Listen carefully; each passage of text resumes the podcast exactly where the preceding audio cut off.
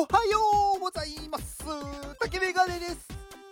竹メガネの元気お届けいたします。元気、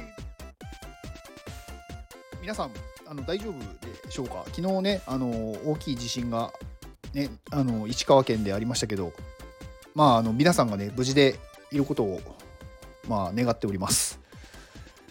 はい、まあ冒頭はね、まあ、ちょっと一応ちょっとねあの心配だなっていうところなんでそのお話をさせていただきましたが、まあうんまあ今のところねそこまで大きい何かねこうまあ東日本大震災みたいなすごい被害にはなってないんですけど、まあそれでももうね亡くなった方もいらっしゃるみたいなので、まあちょっと心配だなっていう、まあ、何かねご協力できるものがあればしていこうかなとは思います。はい。えーと今日はいちがつのふつかですよね。まあ、いちがつのふつかっていうといろいろなんかねあると思うんですけど、まあ、あのよく初夢とかねあの今日今日というか昨日の夜見た夢が初夢ってよく言われますよね。一富士二鷹三なすびっていうね。で、まあ、その夢に絡めたお話でもしようかなと思ってて、まあ、ちょっとその夢とは違うかもしれないんですが、えー、今日は夢を実現できない理由っていうお話をしようかと思います。まあ、夢をね持つ方っていうかみんなね小さい頃夢はあったと思うんですよ。何になりたいとかこれをやりたいっていうね。でそれがね実際にできているかできてないかっていうのは今の現実を見ると分かると思うんですが、まあ、できてない方が大半なんだと思うんですよね、うん、でこれなんでできないのか夢がね実現できなかったのかっていうところなんですけど、これは生存本能が関係してるんですよね。だから人間として実現できてないのがどっちかっていうと当たり前、まあ、人間はあの生きることが最優先に作られた生き物なんですよ。だから今生きているのであればそれを変えさせないように脳がするんですよね。だから挑戦とかねやったことないことっていうのをやらないように脳は指示を出してくるんですよ。まああのー、何か新しいことをやったらもしかしたら死ぬかもしれないじゃないですか。だから人間は生きることを最優先するようにできてるんです。それはもう脳がそういうふうに作られているというかそういう、うーん、ものだからです。だから脳はねあの何かやろうとすると怖いよとかできないかもよとか危ないよとかねやっぱり言ってくるわけですよ脳脳君がね。だから挑戦をしなくなるっていうのは脳のせいなんですよね。で人間にもう一つある特徴として忘れるっていう才能があるんですよね脳には。でやらないとどんどんどんどん忘れていくんですよね。だからやりたいって思っていたこと挑戦しようって思っていたことを脳ができないよ怖いよって言ってやらないでいるとどんどん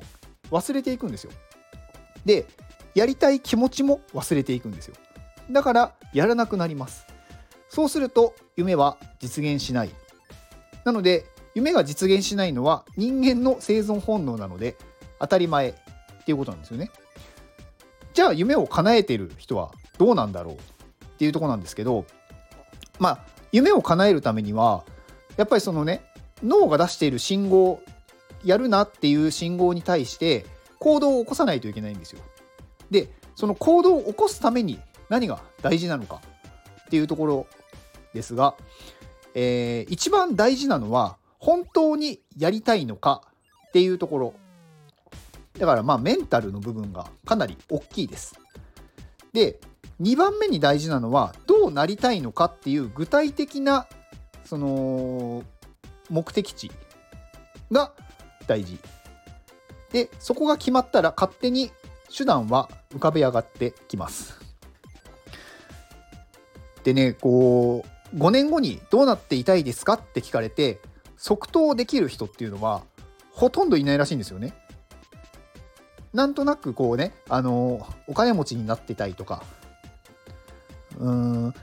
なんか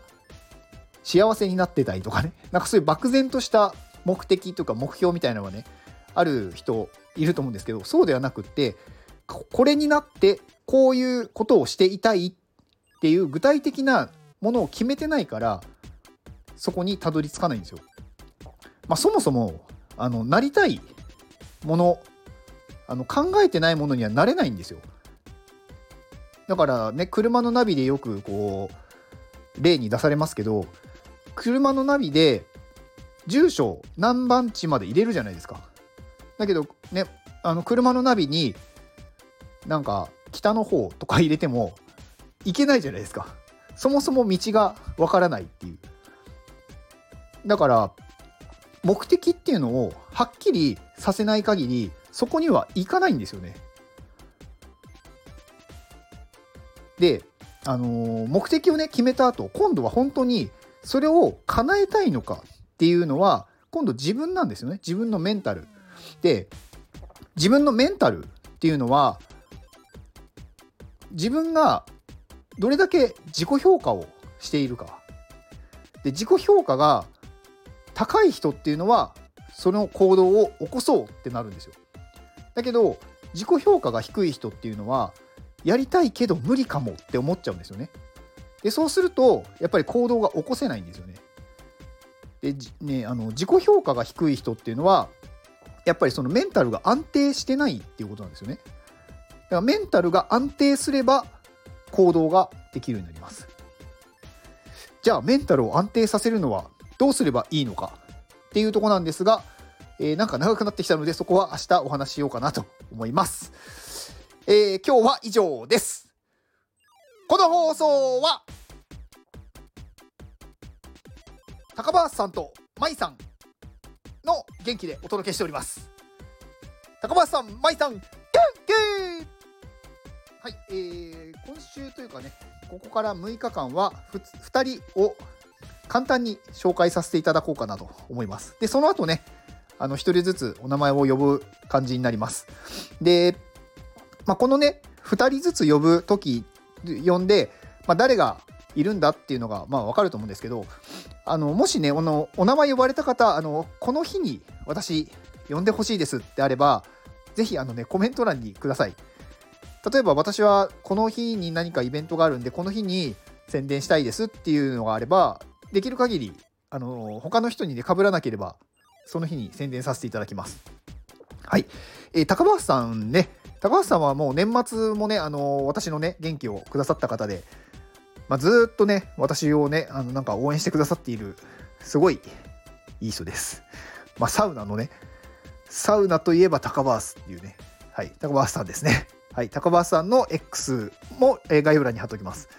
で、舞さんですね。舞さんも、えー、私のね元気をね、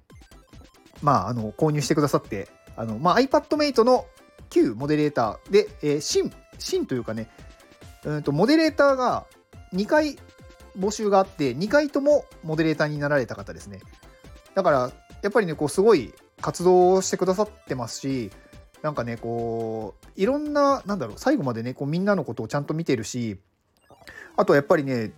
その能力もすごいんですよね。何かみんなが困ったら舞さんが助けてくれるみたいなところがあって、だからね、情報もあるし、能力もあるしね、動けるし、はい。で、えー、舞さん自身もね、ご自身で、まあ、コミュニティをね立ち上げてるっていう、なかなかねこうすごい人なんですよ。はい、えー、舞さんの X も、えー、概要欄に貼っておきます。えー、で最後に、えー、宣伝させていただくんですが、えー、iPad Mate で現在クラウドファンディング実施中です。東京に iPad のスクールを作る、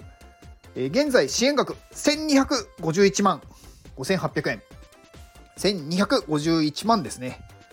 もうちょっとでせんさんびゃくまん、せんごひゃくまんまではあとにひゃくごじゅうまんよわ、